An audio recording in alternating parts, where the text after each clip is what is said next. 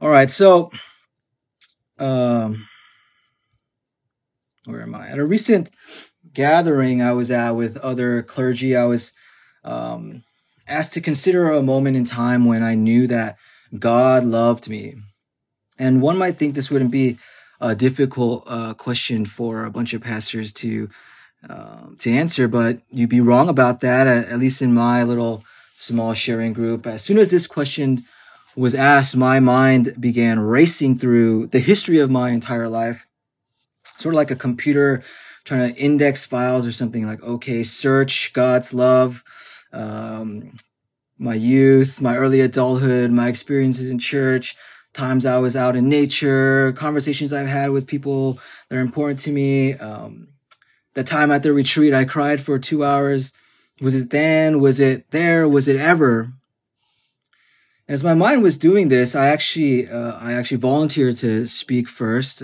Um, a, a, bit of a New Year's resolution for me, and in doing so, uh, this inevitably leads to trying to give the answer before uh, I know what the answer will be. And some call this verbal processing. Um, I call it, uh, it feels more to me like the days before GPS and Google Maps where you had to just drive, start driving to get wherever you're hoping to get. Barbaric times those were. And so I rambled a little while about some book I had read and how I highly recommend it before arriving at this destination, which was that I always knew God's love, right? So simple. There was no singular moment of revelation, or at least not uh, one that would have deserved such a weighty title as the moment I knew God loved me. Rather, it was like the way one who is fortunate enough to have uh, loving parents can say that they always knew that that that love, right? They never like this was a moment where I knew my mother loved me. I just always knew this. I never questioned it. That um, there wasn't some singular time that this moment became true.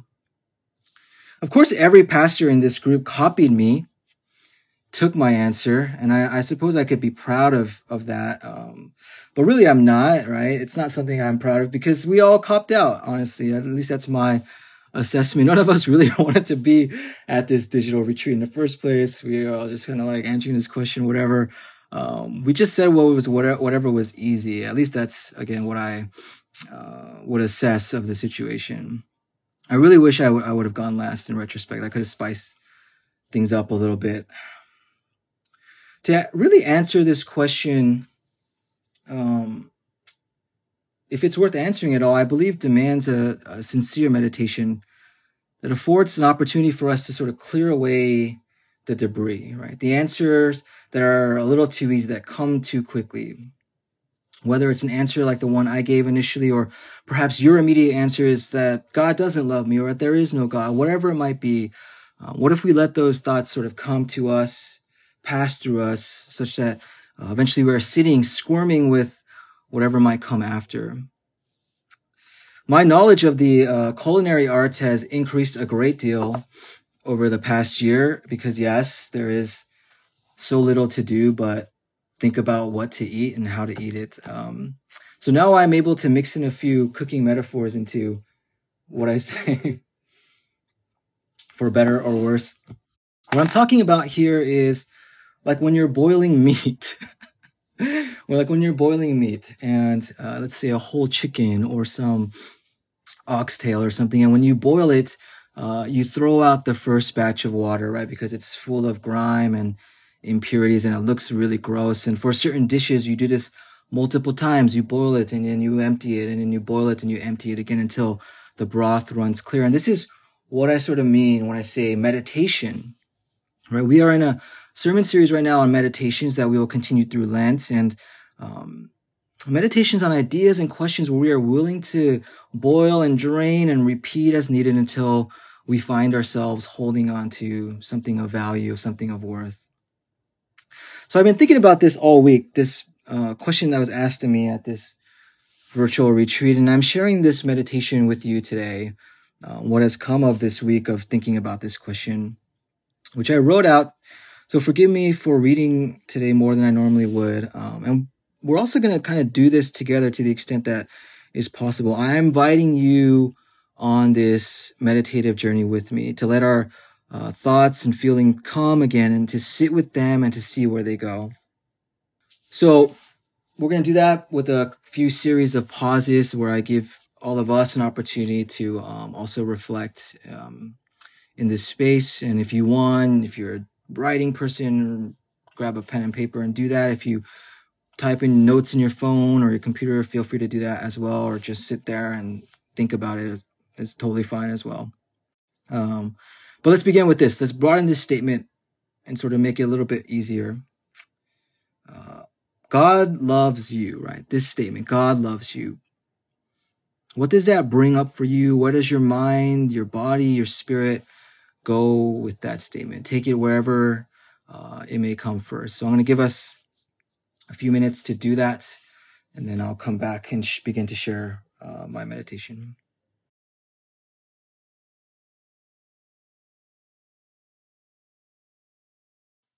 All right, let us come back together.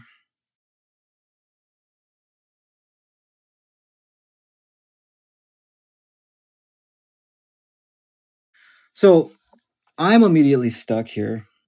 Uh, one of the problems um, for me is that it's difficult, maybe impossible even to know what it means for God to love me, um, us, a dog, the world, a piece of furniture that is part of the world, anything at all. When I try to think about what that means, how it might feel, I run straight towards what it might do. And though I try to resist it, some part of God's love is inextricably linked to an idea of gaining something or receiving a particular outcome. Benefit. I'm stuck on this word. What is the benefit? If God loved me, that would mean I would be happy or free of anxiety or depression, or I'd be rich or I'd be healthy and so on, right? And this is um, an attitude that infects religious sentiments overall and the practices and rituals of religion and spirituality um, in particular, right? For from tickets to heaven for some to the health benefits of prayer and how meditation eases stress and releases the right kinds of chemicals in our brains and so forth. Uh, religiosity, spirituality, belief, practice. In our participation, we must gain something in an almost in almost that economic sense, that prosperity gospel sense that we must gain something of worth. If God loving me doesn't mean that I get what I want, and let me be, go beyond just this sort of self-centered view of, of what I want for me, but if God's love doesn't guarantee such benefits for others, for those I love, for those who suffer so greatly in this world, again, we are living um, in a time of mass death and a great callousness at the same time. Right. My God, how? Why? What good is the love of a God whose love cannot or does not stop such things? This is an age old question. But I also want to reject, reject this premise, this sort of um, economic mentality of spirituality, of religion, of God's love, right? God never promised health or wealth or a suffering free life. Ultimately, love guarantees only love. We ourselves we ourselves, right, do not love anyone because it guarantees us anything, do we? And all this capitalistic notion of God, um, an idol, really, a God who can dictate everything, every minute detail of what happens, that God cannot love, right? That God is a God of control. I get it. Many theologians have talked about this, but it still lingers in me. It still bothers me somewhere. And I ask God, I ask God right now, why must I think this way? Why can't I extract this image of you from my brain? What is this demand on love that I place on you? When I have been in the darkest places of my life, weeping with all my being in an empty church over lost love or waiting for hours alone in a hospital room, waiting on news that could completely alter everything for me. That thought could not escape me Countless others have prayed the same. If you love me, why would you let this happen? The theologian Howard Thurman once wrote, We bear our lives to the scrutiny, to the judgment, to the love of God. There's so much that burdens the mind, that peoples the thoughts, that again and again we are confused even in the greatest quiet presence of God. And so in this meditation, I am in the midst of my confusion. I am most certainly burdened right now. Perhaps your thoughts have brought you to a similar place. Maybe my thoughts reflect something similar to yours or are going somewhere totally different. So here we are for pause meditation number two together with this question What are the confusions that arise in this idea of God's love? What are the burdens that you bring to the table in this idea? Again, a couple minutes to ponder, to let that wash through.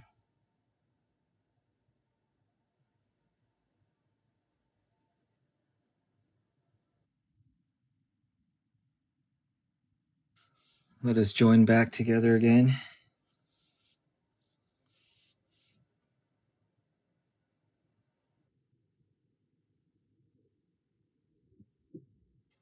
For God so loved the world he gave his only son so that every, whoever might believe in him shall not perish, but have eternal life. I wrote that verse out from memory. It's one of like a few that I can quote freely along with in the beginning, God created the heavens and the earth. And of course, Jesus wept.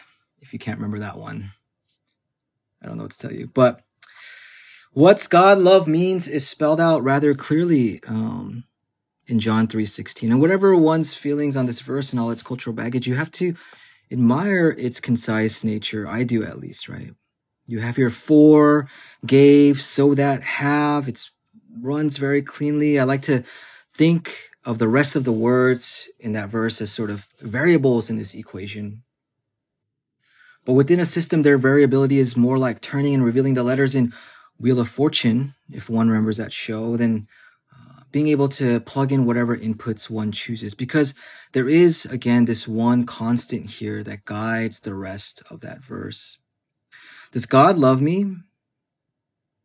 Well, I still don't know what this means or how or exactly why. I, all I know is to say yes. What I have said to those pastors wasn't a total avoidance of the question, right? I didn't lie. There's a lot of truth there that this idea is and has firmly been true for me for my whole life, as far as I can remember. My mother used to ask me as a child all the time, Do you love God? Do you love God? Do you love God? What a mother. and I would answer, Yes, yes, yes.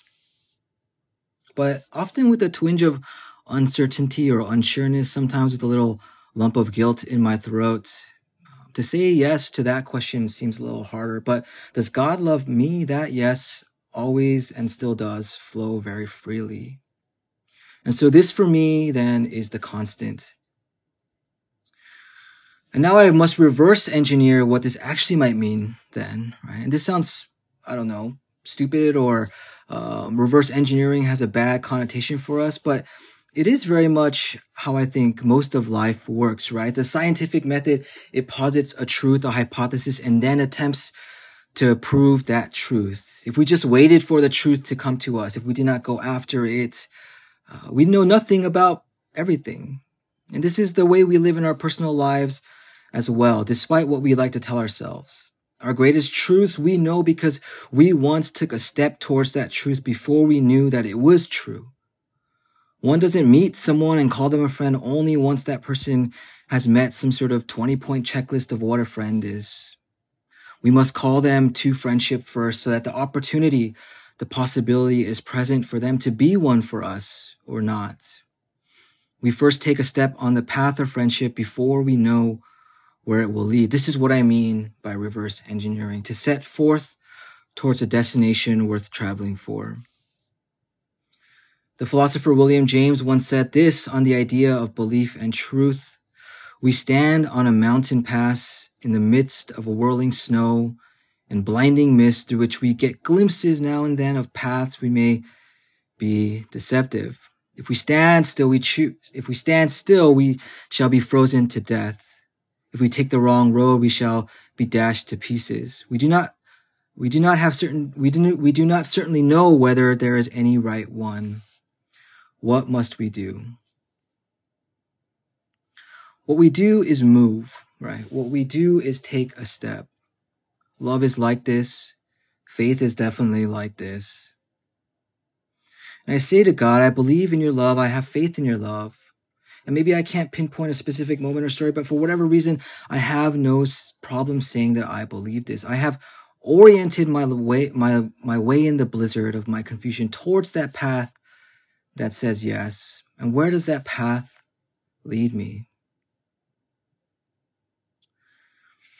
When I think of myself, I must see, hopefully, the whole picture a human being in all my glory and all my depravity at the same time. All that is wonderful and beautiful and made to love and be loved, and all that fails to live into those things or see them in others or is selfish and vain and full of insecurity and ego. And I feel a lot of courage in this space of being honest with myself. It's okay that these things are true. Not okay like things should just remain unchanged, but okay like now it's okay to come out of my hiding place and open my eyes and survey the scene. This is what it means to be human. We are not perfect. This world is not perfect. I certainly am not perfect. Um, and we think we might know that, but do we? That question still lingers for me. Is this what it means to be loved by God? That I can be honest about who I am and who I am not? Is there any other place right now and with anybody else in this world that I truly feel that way? Pieces here, sure. Um, certain people, maybe a little bit there, maybe a little bit over here. But as a whole, I don't think so. And this is where the path begins to lead for me. Each marker on the journey is another layer of falsehood shed, another uh, idol smashed, another vulnerability laid bare until I am born again. Let's reclaim that phrase. I say, I think it's a great phrase, born again. We must rescue it. I digress. Born again like a newborn child with skin almost translucent in its honesty. I say to God, This is who I am. I take a step. I say, These are the things I've done. And I take another step. These are the thoughts I have. My foot slips a bit but finds its footing and it continues on. Meditation for us again, number three. What does it mean for you to be loved? What does it mean for you to be loved? A difficult question. We'll take a moment again and come back together.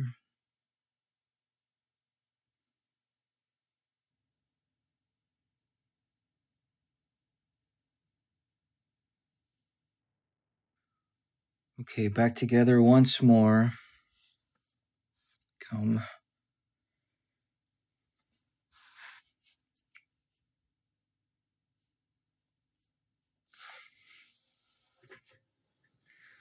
Have I now successfully extracted myself from the cost benefit analysis of religion? I'm not sure. I hope so. People go to church or engage in spiritual practice for a lot of reasons. I think for me, the purpose is always to be honest with myself about everything, not just about myself, but everything in this world. Sometimes there's real joy there. Sometimes there is real agony. Sometimes I don't feel much at all, but I know God's love when I'm able to do this and come out of it alive. Alive in the flesh, yes, Tragically, that is not always a given in encounters of honesty, but also alive to eternity, to the kingdom of God, to the freedom of God. I am alive to the power of life, that is the capacity, the possibility, the potentiality to love, so that we might not perish, as the verse again says, but we might be alive, fucking alive, really alive. When we receive love from someone, truly receive it, we learn something about ourselves. We are open to an honest truth that we would have otherwise missed. Like walking, if you go out today into this single digit frigid winter air and it shocks you, uh, so you notice your breath in a way you otherwise would never have. That's what love does. It opens us up, brings that kind of life to us. When I receive love from someone, do I not feel really and truly alive? This is God's love for me. God, your love, it guides me on this path to know myself and this world in ways I could never otherwise have the courage to know. Because I trust that love enough to have faith that I will live, I will be alive no matter where that road might lead. And for that, I'm so grateful. Help me to remember this all the time. Help me to remember to give this long meditation the next time someone dares ask me such a question. Amen.